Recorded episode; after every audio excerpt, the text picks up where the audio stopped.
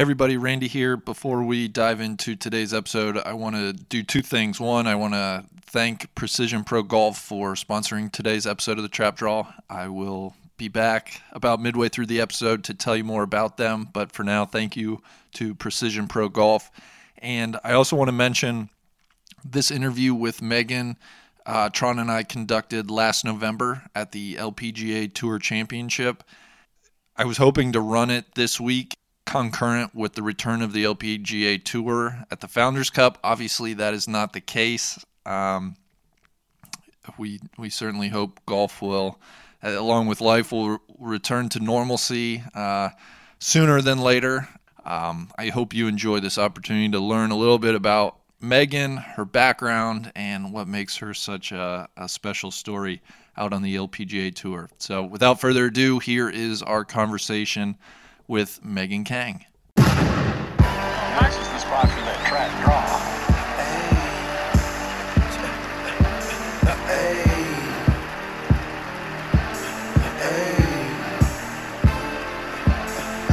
I told him, straight drop this and ziplock that. Right on my waistline is why I kept that strap. I remember nights, I didn't remember nights. I damn near went crazy, I had to get it right. Now I'm your favorite rapper's favorite rapper. Hey, now I'm your favorite trapper's favorite trapper. The absolute truth, yeah, no joke. Who me? I emerged from the crack. All right, ladies and gentlemen, welcome back to another trap draw. To my right, a man who needs no introduction, but I'll do it anyway, Mr. Tron Carter. How are you? Randy, great to be here with you. Always a pleasure. Always a pleasure. Great to see you uh, down here in South Florida, enjoying the the sunshine this time of the year while large part of the country is bundled up. It's important to get the vitamin C, especially you know when the calendar hits November. Yeah. Uh, we are. Uh, this is another live in person big step for the Trap Draw podcast from the CME LPGA Tour Championship, and our guest today is Megan Khang. Megan, how are you? I'm great. I'm a, I'm a little nervous, but I'm definitely happy to be here. So thanks for having me, guys. Yeah, thank you for being here, and please, please, please do not be nervous. Um, you are, you know, this is uh, just trying and It's the myself. Yeah, the nest. yeah. It's no no reason at all to be nervous. Uh, wh- where's home for you in the off season? So I live in Massachusetts, uh, so it's it's cold. Yeah, it's cold. I'm like half-heartedly looking forward to that. I love the snow, but I don't like the cold that comes along with it. But um, it's home. Home's where the heart is. Home's family down there, and I love winter. I don't like the cold, but I love winter. It's kind of yeah, I gotta I gotta, You gotta wrap your head out in my around that. How Yeah. do you uh, like? Do you do you struggle in the in like f- January, February, March that time frame, kind of breaking out of the the winter and, and getting ready for the season? Like you know, at the start there because you kind of shut it down for, for November and December, or do you do you train a lot indoors? and- It's um, it's it's a lot of indoor practice. I mean, I, I guess it's somewhat indoor practice. Uh, so when I go home, I'll probably take like two weeks to just don't touch a club and stuff like that, and two weeks over, slowly work back into the golf. And fortunately, I practice out of a place where they pack down the snow, and we hit off mats into the snow with like heated bays over us, and that's how I've just grown up golfing. So I don't know anything different. I joke around that the tour has made me weak because like I used to be able to do that in like a t-shirt and a sweatshirt and just like a sweatpants on. And now I go back there and it's like 50 and I'm like, oh my goodness, like where are my leggings, my pants, my rain pants, my under, my, where's my heat pad? Um, so I, I grew up just kind of indoors, but like once New Year's hits, I, I come down to Florida and kind of hit off grass and work on the short game a lot more. uh, where where in Massachusetts? I'm like 30 minutes south of Boston, Okay, small town called Rockland. okay, cool. I used to. Uh, I would, I was in Boston for a couple of years, and I remember there was one course that would stay open until the first snowfall. South Shore Country Club. Oh my goodness. I live like 20 minutes away from South Shore. And so we would we would just play there. Like I played there New Year's Day when uh, there was no snow on the ground, and then The first hole at South Shore is like a straight drop and then straight back up. So like if it snows, people are sledding down that. Yeah, It's yeah. the funniest thing. it's a it's a fun little course too. It's an old Stiles and Van Kleek design. Small so- greens. yeah, yeah, really fun. Um, where do you play typically? Uh, so I'm a member at the Boston Golf Club. Okay. And it's my home club right now. Um, they're open until I think Thanksgiving. They try to shut it down. Um, and then I'll practice at another club and stuff like that. But no, I, I, I wish I got to play there more often. It's a great golf course if you're up there. Is You guys got to let us know or let me know, and we can get, all get out there. um, it's not an open invitation to everyone listening. I'm sorry. but um, no, it's a great club. You guys, if you're ever up in Mass, like let me know, and Yeah. either I'll set it up for you guys to go play, and or I'll be hopefully I'll be there. It's Yeah. insane how much good golf is up there. Too. It's a lot of great golf. We got the Country Club in Brookline. We got Charles River, uh, but I mean with TPC, Yeah, yeah, TPC. um, Brae Burn. there's so many. And then there's like on the Cape, like so many other courses. Did you realize that, like growing up? Did you realize how good, like golf was where you grew up, or was it kind of like it? Did it take you going out on the on the LPGA, playing around the world, realizing, man, like I had re- like these are really nice courses where I'm from. Yeah, I guess I didn't. I didn't really pay attention to a lot of that uh, growing up because growing up it was just kind of you practice, you'll play the junior stuff locally around, and like given I was very fortunate that when I was growing up there was a, a man by the name of like Dave Adamonis, uh, senior, who like started a tour, and then his son Dave Adamonis Jr. Uh, continued his tour. And fortunately, we played a lot of great golf courses. We played like Wannamoisett and stuff like that. And so I didn't realize how good we had it until I played those kind of tournaments. And still, as like a 13 year old, I didn't know a lot of like the golf history in the area other than the country club. What let's I I want to get into kind of your journey with the game of golf. Um, were you talk to me about who was instrumental in getting you started uh, playing golf? Definitely my dad. My dad has been there from the start. Um, my dad picked up the game in 2000, and my mom had to be like, hey, Lee, my dad's name's Lee, sorry. Um, hey, Lee, uh, we, as in you and I, have a child. I can't just keep watching her. and so he started taking me out to the golf course when I was like five, and he like enticed me with, hey, if you kept the ball in the fairway, you can drive the golf cart. I, the only rule was I couldn't drive where the clubhouse could see. Yeah. So like, you get a little five year old Megan who can barely, I can still barely touch the touch the pedals, but still um, driving around golf carts. And ever since then, like my dad was always like, okay, like, hey, like you've got somewhat good hand eye coordination for a little kid. Like we're gonna keep at this. And I was a very active kid. I did snowboarding. I played some soccer, and like anything outdoors, I would play. But uh, golf was perfect because I'm an only child as well. So I didn't actually need other people to play with. And in that sense, my dad's kind of been there from the start and he still is. My coach my entire life. And it went to the point of like, my dad at the time was a mechanic. He set up a hitting bay in his garage and I would just hit balls while he's like fixing cars. It's the funniest thing. Well, and so I'd love to talk to you about your parents because it's such an awesome story. Um, and I think, you know, it's a story that's been told before. I, I know Randall Mell had a wonderful piece uh, on Golf Channel kind of outlining your parents and where they came from. Uh, but I'm curious uh, how your your dad got into the game of golf. Do you know how he? I you do. Because it seems like he's just completely obsessed with it. And Oh, he's obsessed. Like, Yeah, how- You obsessed said he started in 2000, Yeah, he picked up the game in 2000. and you started playing in 2002. pretty much. yeah. It's so I'm, it's I'm, wild. I'm fascinated how he got to be so into into golf. So, from what I'm told, my dad, the only reason my dad found out about golf is because his younger brother um, mentioned it. So, my dad and his brothers used to play a lot of like soccer and stuff like that. And I guess one day the the game got canceled because it got rained out. And his my dad's brother was like, "Oh, like let's go hit some golf balls." And my dad's like, "What is that?" Went to the range, could not hit the ball for the life life of his. My dad was like, I'm going to quit everything and figure out this game. And I guess from then my dad like fell in love with the game. He studied YouTube Golf Digest, you name it, like everything under the sun.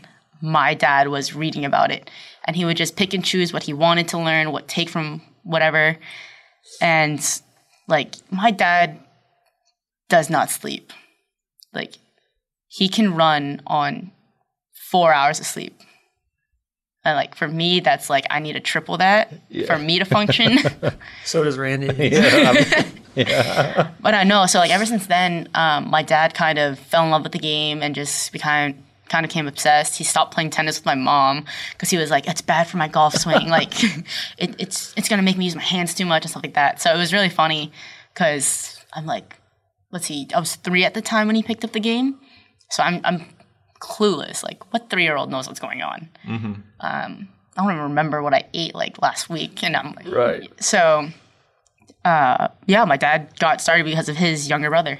And he's so he's been completely self-taught. You know, essentially Essentially, YouTube and you just know, everything from from the words and videos of the interwebs. Who's his favorite? Like, like who was his favorite instructor, or like what did he learn the most from starting out? You know, I guess I should ask that question. um, I don't actually know. He more so studies a lot of people's golf swings and like tries to figure out the commonality of what makes them such a good golfer. Like, I guess he liked a lot of like Butch's uh, methods and stuff like that. Very simple, very traditional. Uh, my dad tries to keep it very simple for me as well because he says the more I think, the more complicated I'm gonna get. Um, he also jokes around with me like, "Oh, like you're not smart enough to like think about everything." so I, I disagree. I'm like, "I'm you're not wrong." So I go, "I don't want to think that much. If I start, then everything's gonna go to pieces." But um, I I'd have to say like probably Butch is one of his uh, favorable golf instructors. I wouldn't say favorite because I don't actually know. But I'll, I'll have to ask him after this. um, it- how did his game progress? Has has he become a good golfer? My dad is a fairly good golfer, I will say. We're very competitive. He likes to play a lot of mind games, though. Um, so, like, obviously, when I was growing up, my goal was like always beat my dad and stuff like that. And as I've gotten older and stuff like that, more mature, I'm starting to beat him a lot more than he beats me, which is very, I should, but again, mind games. Um, but overall, my dad's very competitive. I think he just doesn't play a lot of tournaments because he's so busy with myself and his other students. So he's turned it into like yeah, a whole he's business. he like quit the mechanics. Like when I was when I was like seven, eight, my dad was told my mom like, "Hey, we can get her a scholarship to college if I quit, if I quit my day job and just kind of work on her." And so my mom like like a lot of it goes to my mom because a lot of people would say like, "Oh no, like no, you're gonna work. You're gonna save money and work." And like God bless my mom for believing in him and myself. That she was like, "Okay, like if you can promise me she gets like a full scholarship, you can quit." So that's what he did. He like he he rented out the mechanic shop and just kind of really put it 110% into the golf and learning the golf swing and trying to perfect it the best he could. And when I was about 12, um, I I got an offer from Wake Forest. I played in like the U.S. Girls uh, in North Carolina, and it just so happened that one of the girls that I was playing with, Wake Forest, was watching her.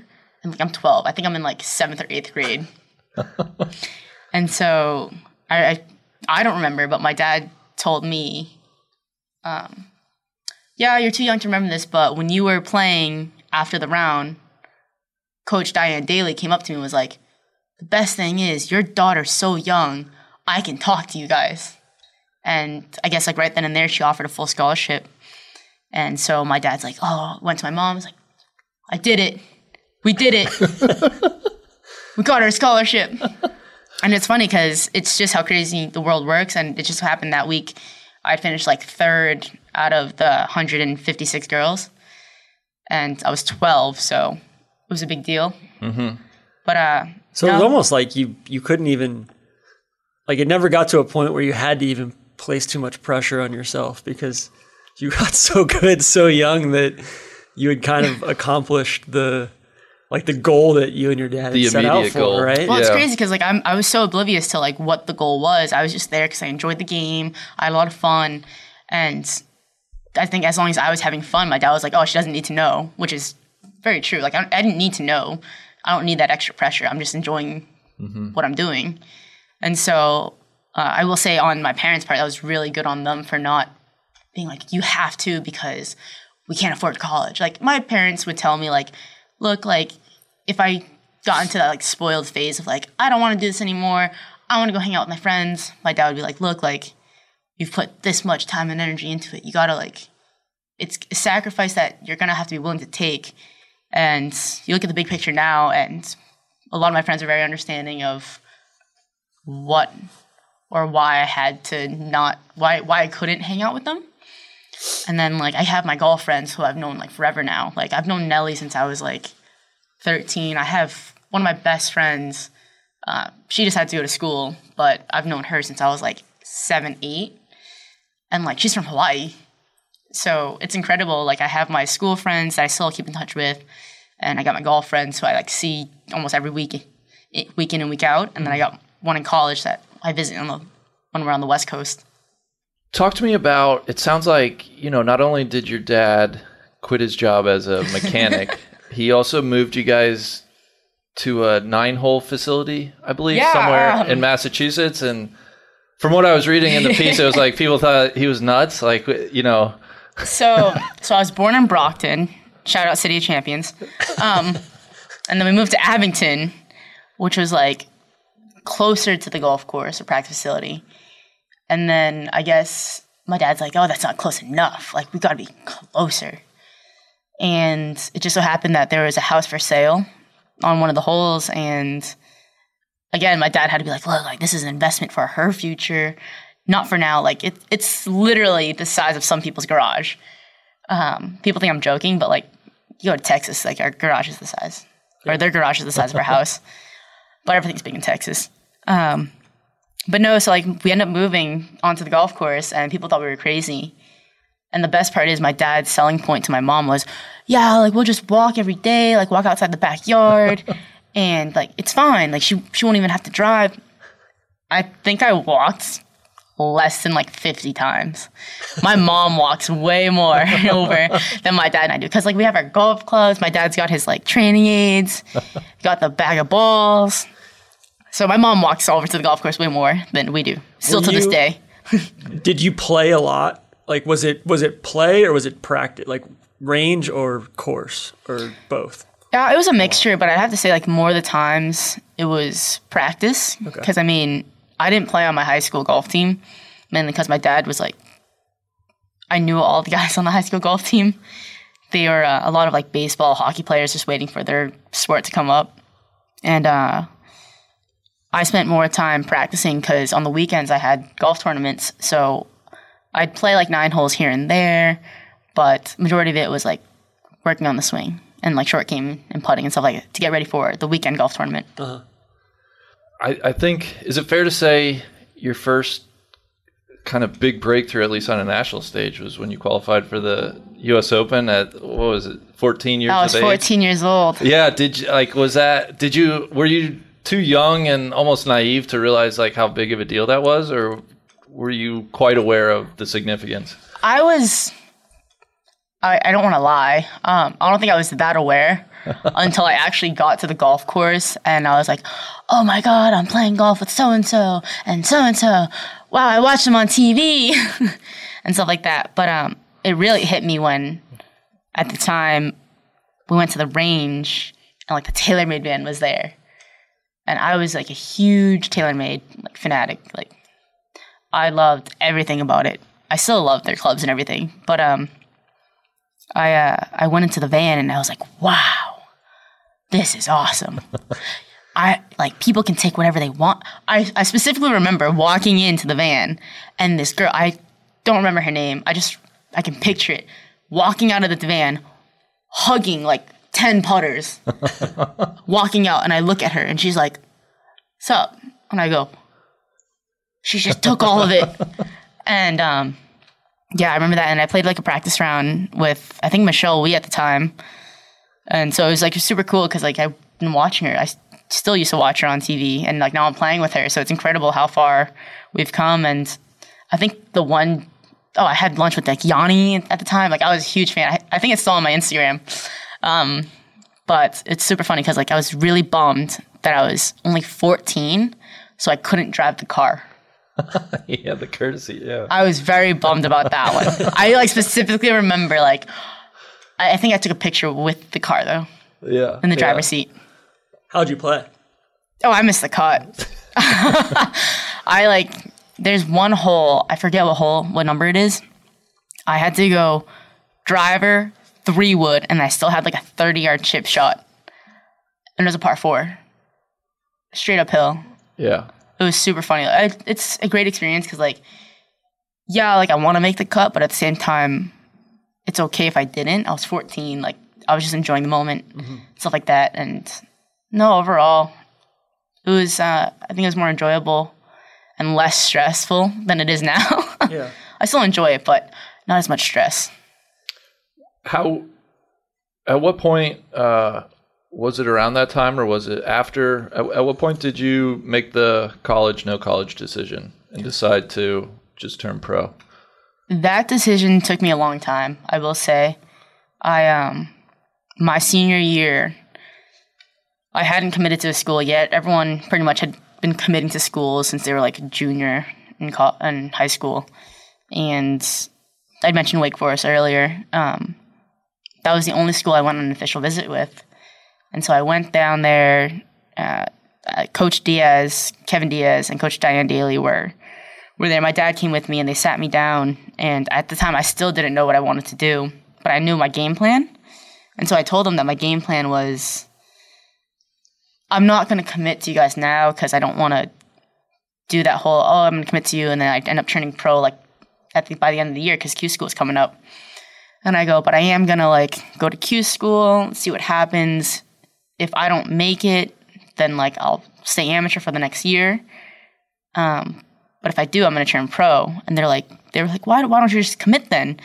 And I told them, I go, well, I don't want to commit because if I do commit and like I decide to turn pro, I don't want, sh- I don't want to take that spot from someone who really wants to come here.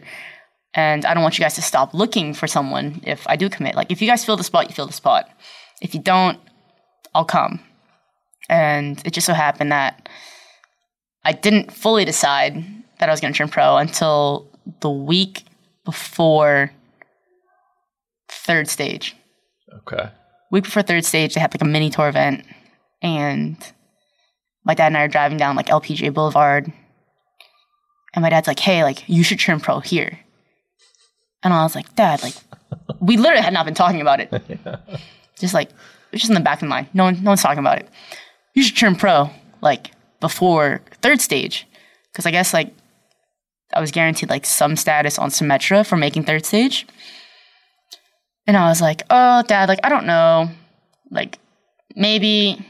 He's like, come on, like, if you turn pro here, then, like, technically it's your first pro event. So there's not a lot of pressure. And I was like, okay, yeah, let's turn pro. That so that was, that was it. And, um, oh, I, I got to tell you guys how I got, like, I- how I turned a pro. It's the funniest story. It's the most memorable story. Yeah, please. Um, So I get to the first tee. I don't know how to turn pro. Like, how do you turn pro? I picture it like the scene from The Office. I don't know if you watched the No, television I show The don't. Office. Well, the lead Michael Scott, uh, you know, he like declares Yeah. bankruptcy, and he just like shouts like, "I declare bankruptcy." it's like, uh, well, that's not really how you declare bankruptcy. Like I picture something like, like I am a pro. So I get to the first tee. I'm playing with two pros. And I go to the starter and I'm like, hey, like, I want to be a pro. and he's like, oh, hold on, we got to get like the tournament director. and, I, Paperwork we need to fill out. and I'm just like, what? And he's like, yeah, yeah, we got to get the tournament director so he knows like you're playing for money now and stuff like that. And then I was like, oh, okay, like, sure. and so the other girls like laughing. This is on the first. This is on the first tee. Like, it's the funniest thing. Cause like I didn't know how to turn pro. Who knows how to turn pro? Like, uh, who honestly knows how to turn Yeah. pro? And so like he comes over and I don't know if I don't know what to call it. Like there's a little in order to do like the hazard paints and stuff like that, Oh, like a little uh, like a of handle. s- There's like spray can, but then like it's the extended handle, Okay. so you don't have to like bend down. Yeah, yeah. He has one of those things, and he goes, Megan. I was like, yes. So you want to turn pro? Yeah, I want to turn pro. Like, how do I do it? You got to get down on one knee, Megan. And I go, what? You got to get down on one knee. I'm looking at the other two girls. The other two girls are like, yeah, you got to get down on one knee. Look at my dad. My dad's like, just do it. And I go, all right, get down on one knee. Takes the freaking can thing, goes, I so and so dub the Megan Khang, a professional. And I look up and I go, people so don't have to do this, huh? And he goes, nah, but you did it. And, And I was like, but I'm a pro now. And he goes, yeah, you just have to declare it. Like, you didn't have to do that. And the other two girls are dying laughing. I'm laughing because I'm like, I'm such an idiot for like doing it. But I was like, I don't know.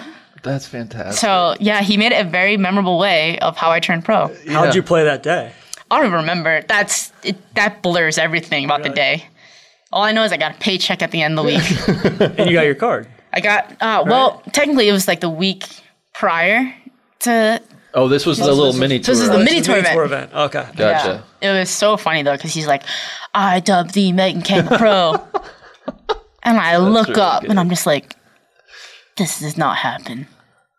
I like that the other players were kind of go along with it. They too. went with it. They Yeah, were like, yeah, yeah, you got to get down on one knee, Yeah. and I'm just like, I like your dad was like, just do it, just do it. whatever it is, to turn pro, just do it. That's funny. At what point did your dad start taking on other like? Did he start giving lessons to other people besides you? Looking at their Um, swings. Or, well, so like I said, my dad's like a golf nut. Yeah. So like even if we were on the range and he saw someone like frustrated, you already know where I'm going with this. He'd like walk up to and like, I think you'd be better if you like relaxed your hands a little, use your shoulders. So he'd give like mini lessons on the on the range, and my mom would be like, Dad, like if you're gonna do that, you might as well just give lessons because like people are just gonna come over for like free lessons if you keep doing it.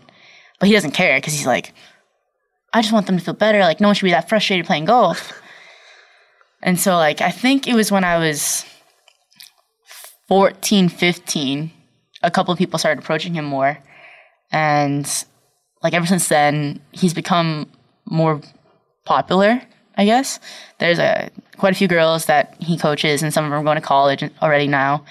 But um yeah, I guess when I was like 14, 15, it really started taking off in a sense of like, oh yeah, I, I guess I should start teaching golf.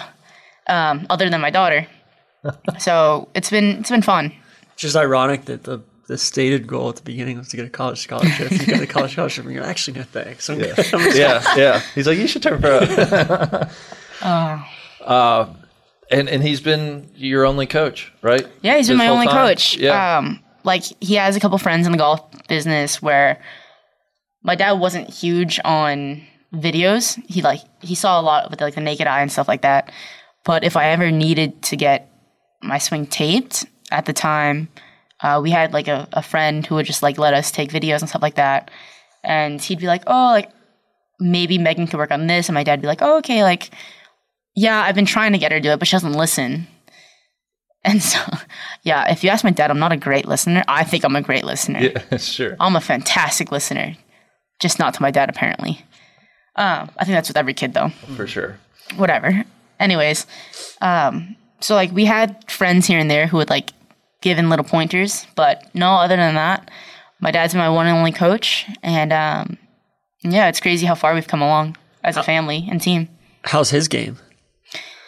You know, he's actually playing right now. he's pretty good. I, I joke around with him. His ball flight is so low on a driver, and it annoys me so much because it does. It just runs, no matter what. It just runs, and he outdrives me, and it doesn't look like it's gonna go far, but it just runs miles. But uh, his game's pretty good you put him in a tournament situation, it's not great, only because he's been so preoccupied with myself that he couldn't go off and just play tournaments. But just for like a round of golf, he's he's good company. Ladies and gentlemen, I have a question for you. What's the one item in your bag that you're going to use the most during a round? So your putter? Nope. Your favorite iron? Nope. Your arm to flag the beverage cart? Maybe, but no. The real answer is your rangefinder. All golfers need a rangefinder that they can trust to know the precise distance to their target for nearly every shot, whether you're on the tee box or in the fairway. The No Laying Up team, from the scummy C suite to us strap boys, carry Precision Pro Golf rangefinders. They're the perfect combination of performance and price.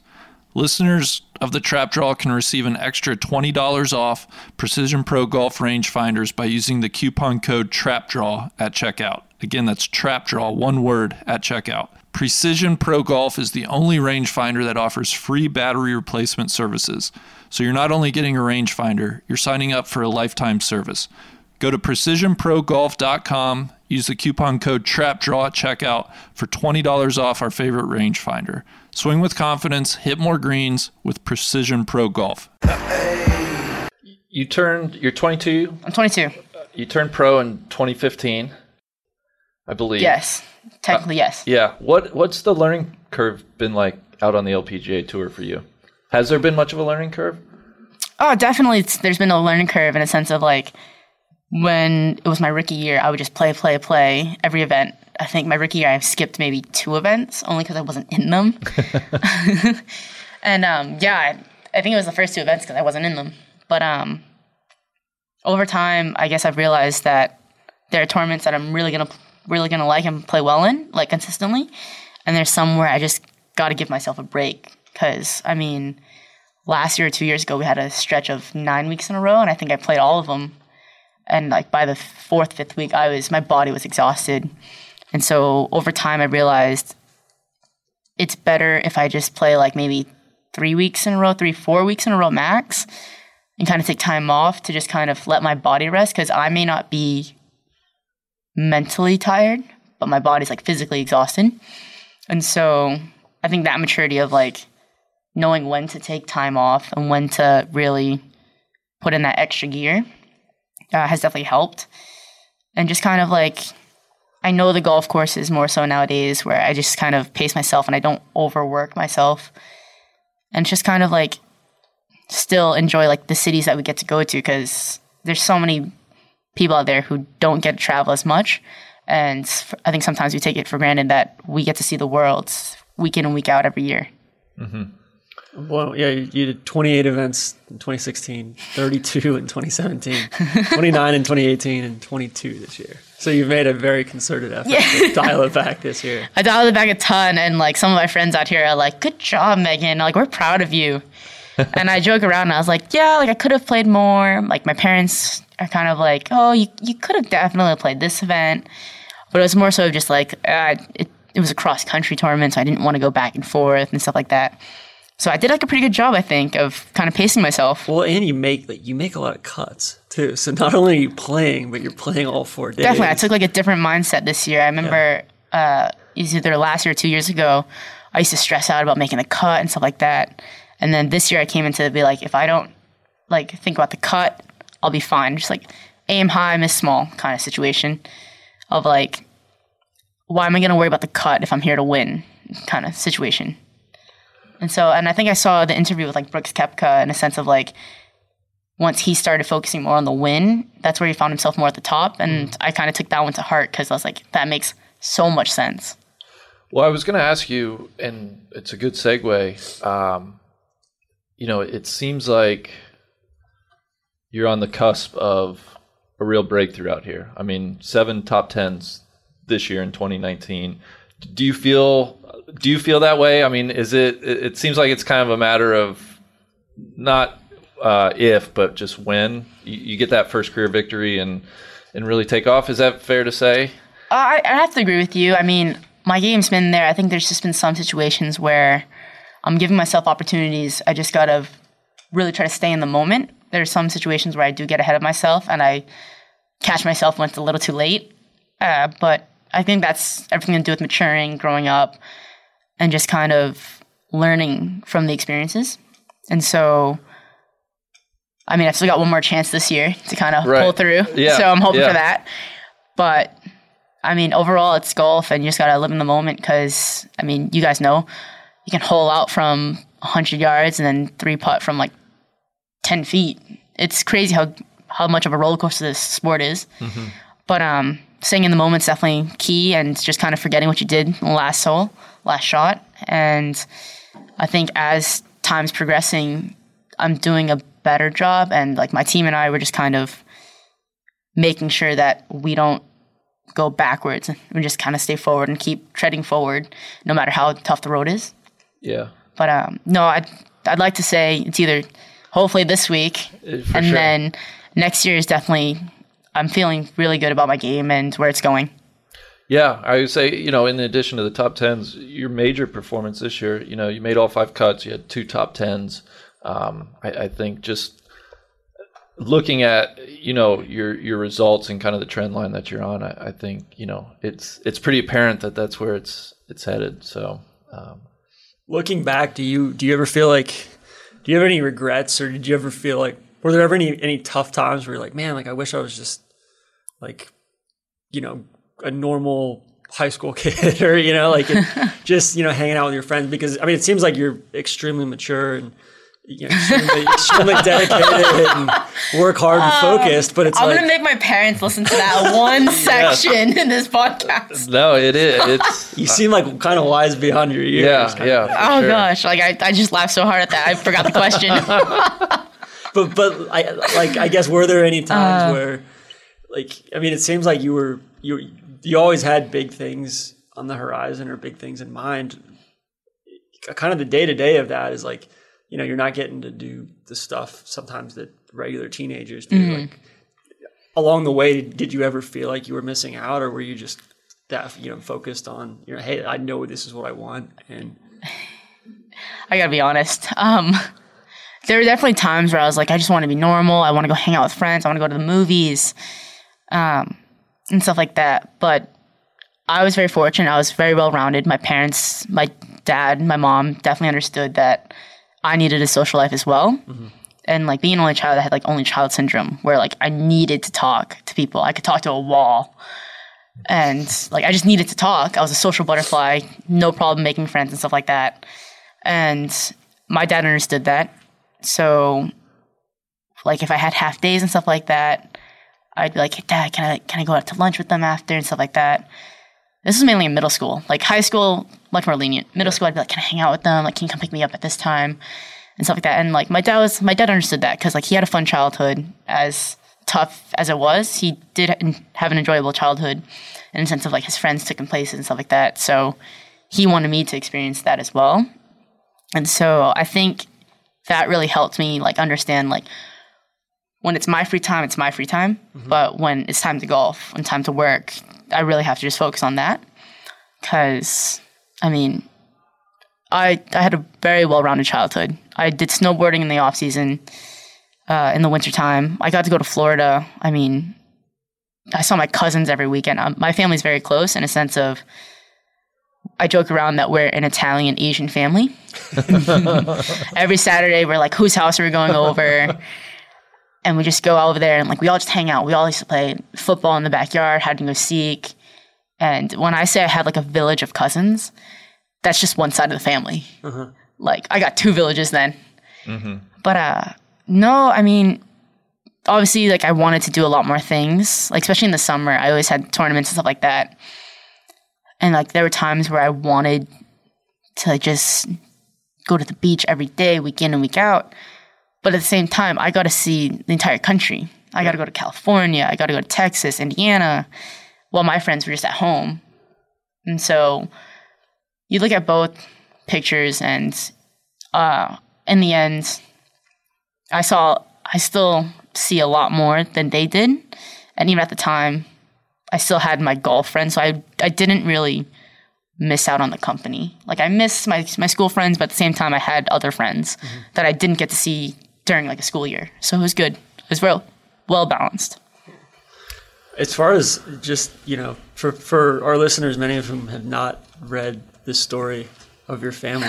Can you give us some sort of like? Just, yeah, I know it's a long, long, like epic tale almost. Yeah, I, like- I don't know Oh, if you're don't you're kind of sick like, of brief this. telling it, or No, I don't think I'll ever get sick of it. okay, all right. I just don't know if I'll like. do it justice. or- Yeah, I don't think I'll do it justice. Um, so like obviously my parents were both or are both from Laos, um, and I guess after the Vietnam War, they were very fortunate enough to make, come over to the states. They had a oh my gosh, uh, yeah, I'm so not gonna do this justice. Uh, they had to make their way to Thailand, and then from Thailand they would have to wait to get sponsored over to this U.S. And so they both came over. I think my dad was eight and my mom was like six at the time. And so like they came over when they were very young and uh, my my mom was in Rhode Island. My dad was in like Brookline, Mass. He literally had like the country club in the backyard. Never picked up golf until it's like yeah. Anyways, um and so like they met later in life and it was kind of a situation of like almost a Romeo and Juliet situation where my parents were kind of forbidden to marry. Um, mainly because like in our culture, like the Khangs and Koos couldn't marry and stuff like that. But like my parents fell in love. How'd Um, they meet? What was the?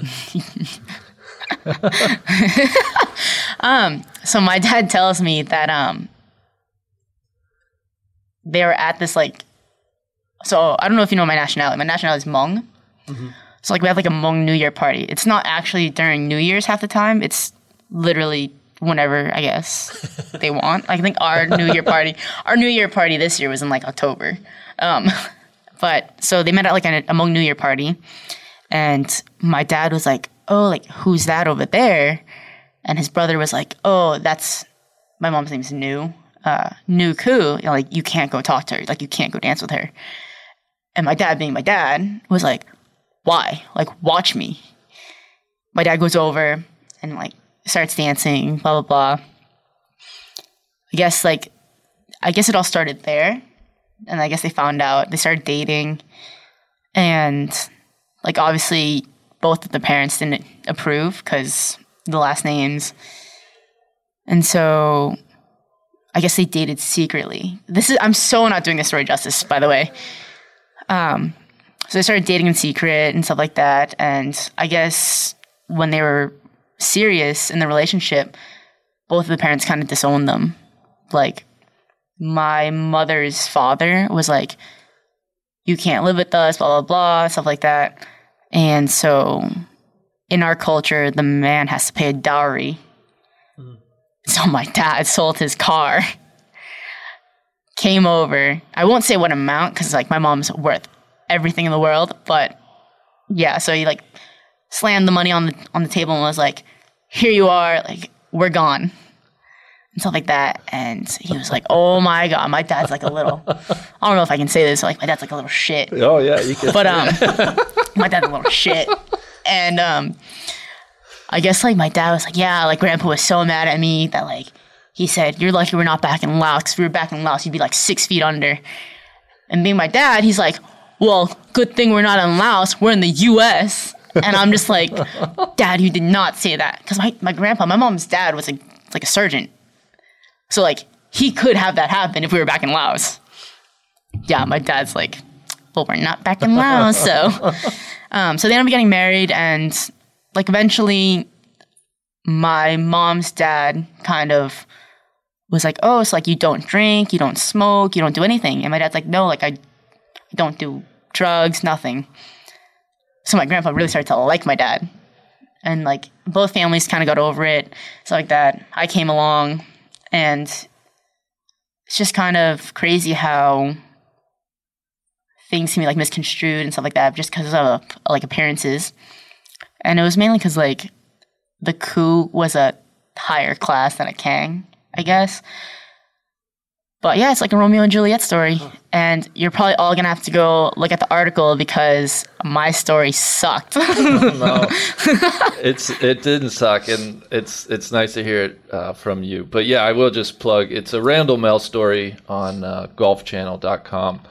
Uh, it's called the title of the the article: "Secret War, Forbidden Love, and a Treacherous Journey to the LPGA." and yeah, it just goes into a lot of detail. It's it's really fascinating.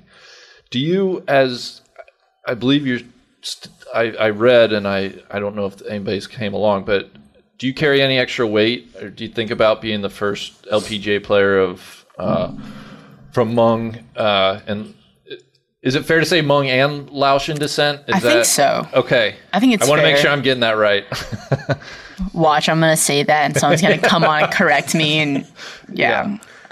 Like, wow, she's so full of herself. No, do, do you ever think about that? Is that you know, I really know- don't. I um, my parents remind me that like I, I'm somewhat of a role model, and that I'm the first of like the Hmong descent to just kind of make it onto this high of a level sport uh, in golf.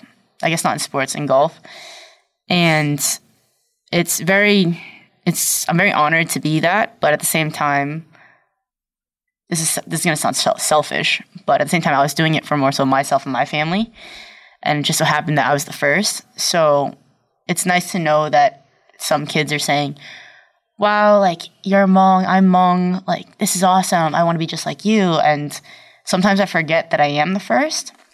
So I think that's more of the reason why, like, I don't really acknowledge it because I, I forget that I'm the first one. And it's really cool because, like, we have a tournament up in Wisconsin and there's a big Hmong community up there. And so we have family friends up there where they were like, Megan, like, would you be able to stop by and just kind of see kids for like an hour or two and just kind of talk to them? And I was like, yeah, sure, like, I'll do that. And I was kind of like took back, taken back by how many kids came out and like how many parents came out to see like just me. Like for me, I'm just like I'm still little Megan in my head. Like my parents keep me very humble. I try to stay humble. And it was pretty cool to see how many kids came out and it was it was super cool and they were just like, Wow, like we want to be just like you when you grow up. And it it kind of like I soaked it all in and it still is amazing to me that people say that. Cause I was like I was 21 and I was just like I'm not that much older than these kids. So it's it's pretty funny. Like they're 12, 13, and I'm just like, yeah, I'm not that much older. Like I got cousins the same age as you guys, and it's it's pretty cool to, s- to hear and to see uh, the the outcome and stuff like that. So I guess I should try to pay more a little little more attention to that, but at the same time, I trying not to let it overwhelm me. How much has your success, like, just made things easier for your family? Just, like, Um, just from a like just financial and just just from a perspective of like, you know, it seems like as as as immigrants and everything, like you're you're constantly kind of fighting and and and trying to carve out a life for yourself here. And now it's like, man, like we we made it a little bit, right? It's crazy. I mean, like, yeah, yes, we've made it, but at the same time, like, we're still trying to make it. Yeah. Um. It's definitely more helpful that I am playing well in my career so far. Um, it's good to know that like if my mom ever needs anything, I can just be like, oh, like here, let me help. I can actually afford to help her in certain situations. Um, I remember last year or like a year and a half, two years ago, I really wanted a car. Like I'm never home, but I really wanted a car. and I know my mom wanted an upgrade on her car. And I didn't get her a brand new one, but I felt so good getting her her car as well as me a car because I know how much she wanted one and stuff like that. And if I had never picked up golf, I wouldn't have been able to get her that. Like, would have been would have been my sophomore year in college. I would never have been able to think of doing that. and so it's it's been very I've been very fortunate in a sense of it's been a great career career so far. Still a lot of work to do. Uh, a lot of good things to come. But overall, financially, it's been incredible to not really have to stress about certain things. So very fortunate. And, and as far as living in living in Massachusetts, do you ever feel the pull of Florida or Arizona or Texas or wherever, just like somewhere that you can play golf year round and and you know, or is it just that you're home, like you're not home all that much, and when you are home, you want to relax, and and it's a good it's a good respite from your busy schedule. You know, I think it's more of my parents who are like, you know, you should probably get a place down in like Florida or somewhere warmer where you can practice. But for me, it's like I'm okay staying home because I've done it my whole life. My entire family's up there. I love being around my family. And so I don't really want to move somewhere where I wouldn't have access to my family, like if I wanted to. So I want to stay in Massachusetts, but my parents are like, you need a place where you can practice. And I was like, what do you mean? I can practice here. You need a place to practice where you're not layered in like five like layers. And so um, it, it's kind of coming down to the stretch where I actually do need a place in in Florida, possibly. So um, yeah, if you guys know any place to live, let me know. but no, overall, uh, I'm happy like where I am, just because of the family aspect. Yeah. But I think eventually in the future we're gonna have to, or I'm gonna have to move down to warm At weather. least at least part of the year and just Definitely part of the year. Talk to me um, about we, we kind of glossed over one of the, the big achievements in your schedule this year was you got to play in your first Solheim Cup. Oh, How was that experience for you? that was. I don't even know how to describe that. That was exhilarating. It was the one of the biggest stages in, in women's golf. We got there, and in Scotland, it's it's beautiful. I did not expect to see that many people. Like I know it's big, but I did not picture like Coliseum, like stand, grandstand, big, full on. And it is the most fun event that I played in this year. Like I, I played in Dow with Annie Park, and we had so much fun there. But like Solheim just takes it to a next level, where like it's a team event, like a team of twelve girls or twelve women, I should say, against the European 12 women. And it's incredible because the vibes you get off the people and just the atmosphere, it's so lively, you can't even describe it. It's electrifying. You get on the tee box and everyone knows your name. Everyone's like, Megan Khang, like, oh my God. and I joke around and I go, how am I supposed to go back to like a regular event after this? Where they're like, oh, are you Danielle? And I'm like, no, I'm Megan. and it's like I joke around, but like it's super funny because you there's only 24 women like players. Mm-hmm. It's incredible how many people come out to watch 24 women play.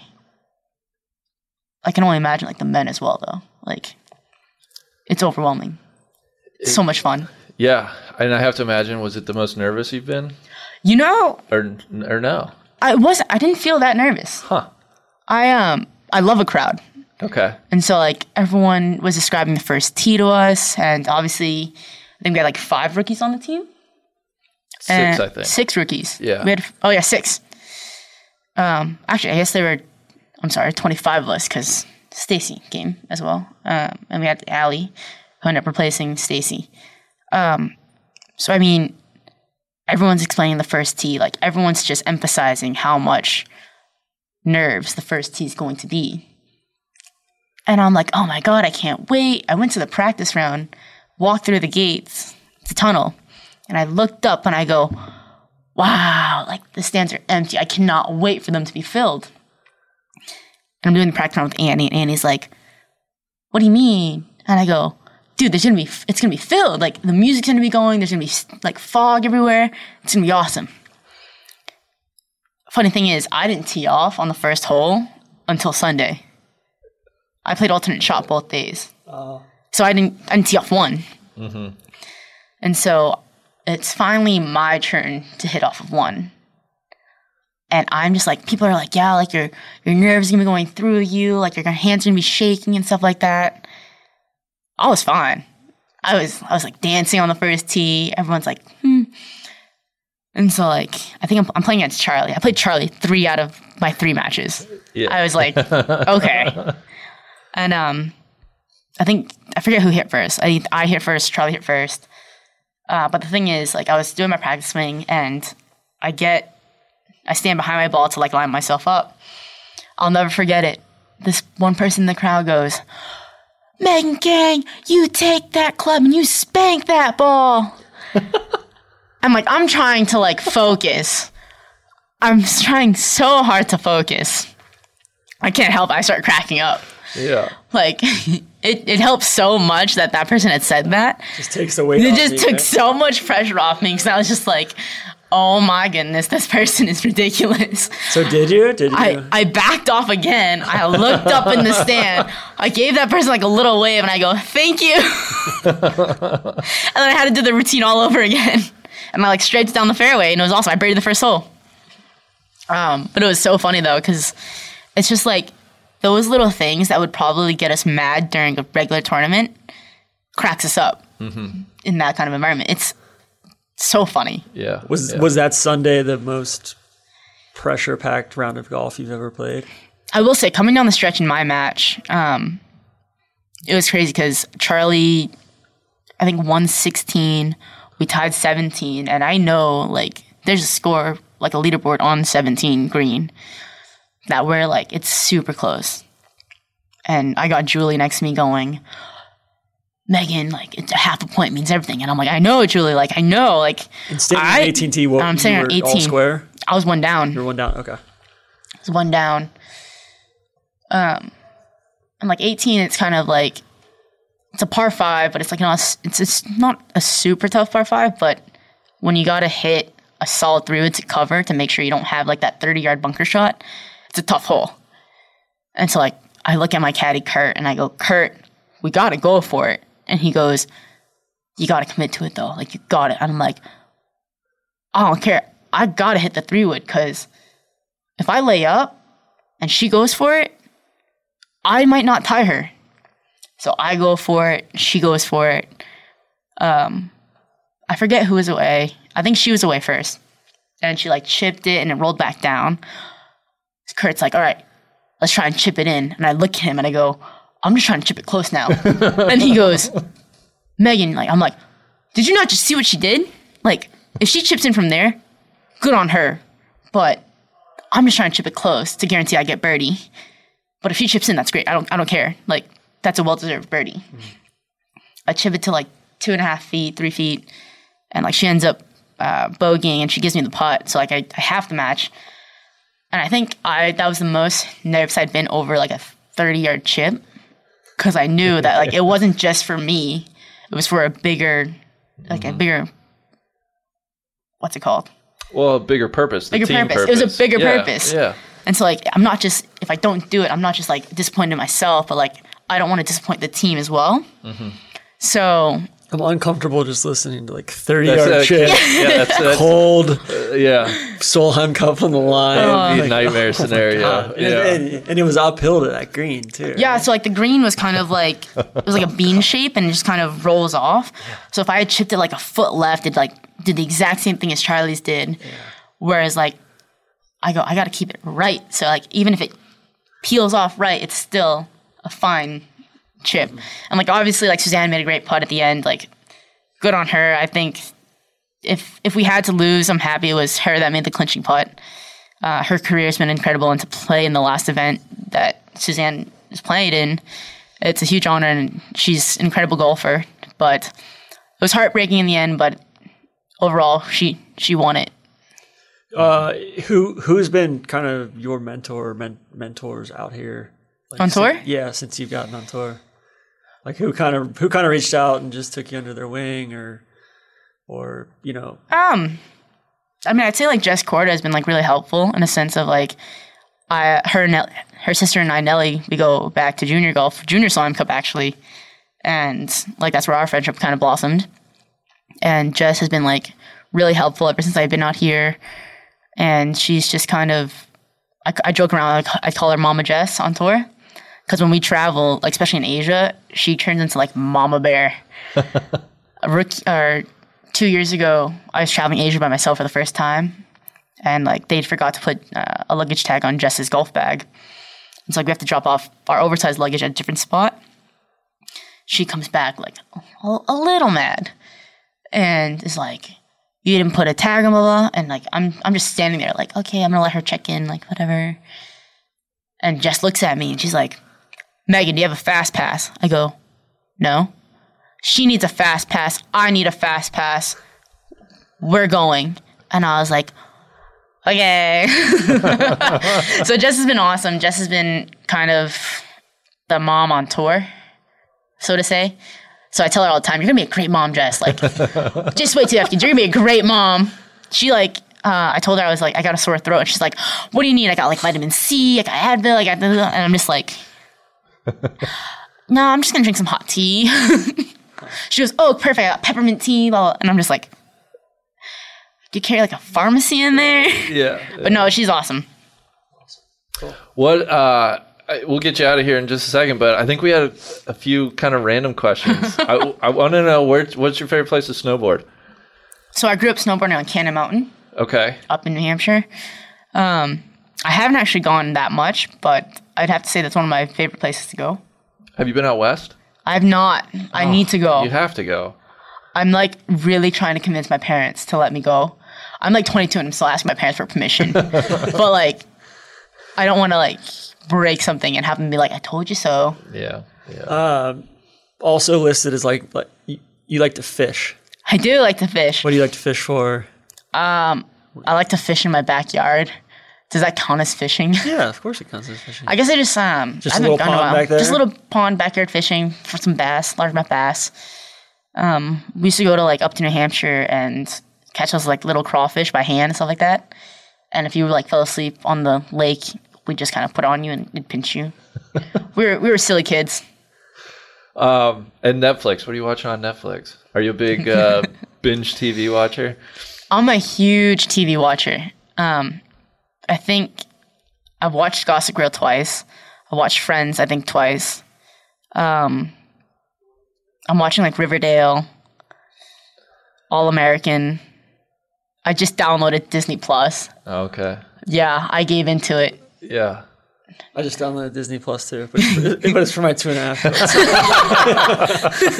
Yeah, yeah, it's for my uh, little cousins. of course, not for me. Are you a Patriots fan? I'm a big Patriots fan. Yeah. I'm a Patriots fan, Bruins fan.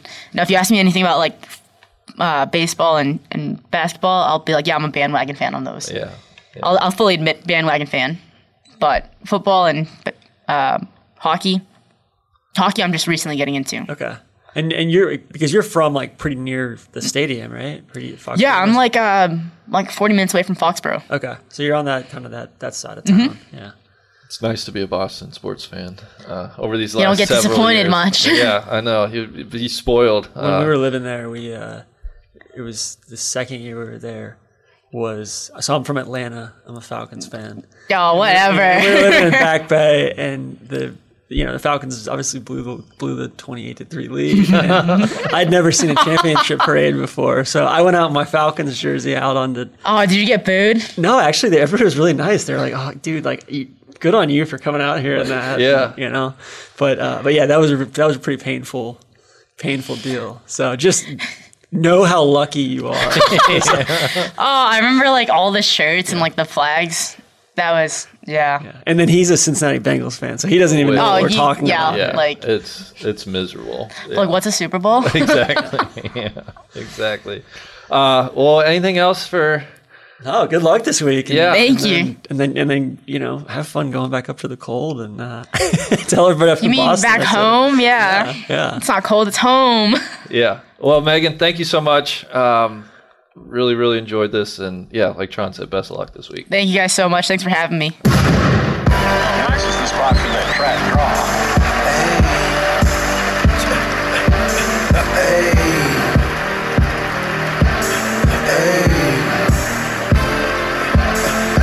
I told him, straight drop this and ziplock that.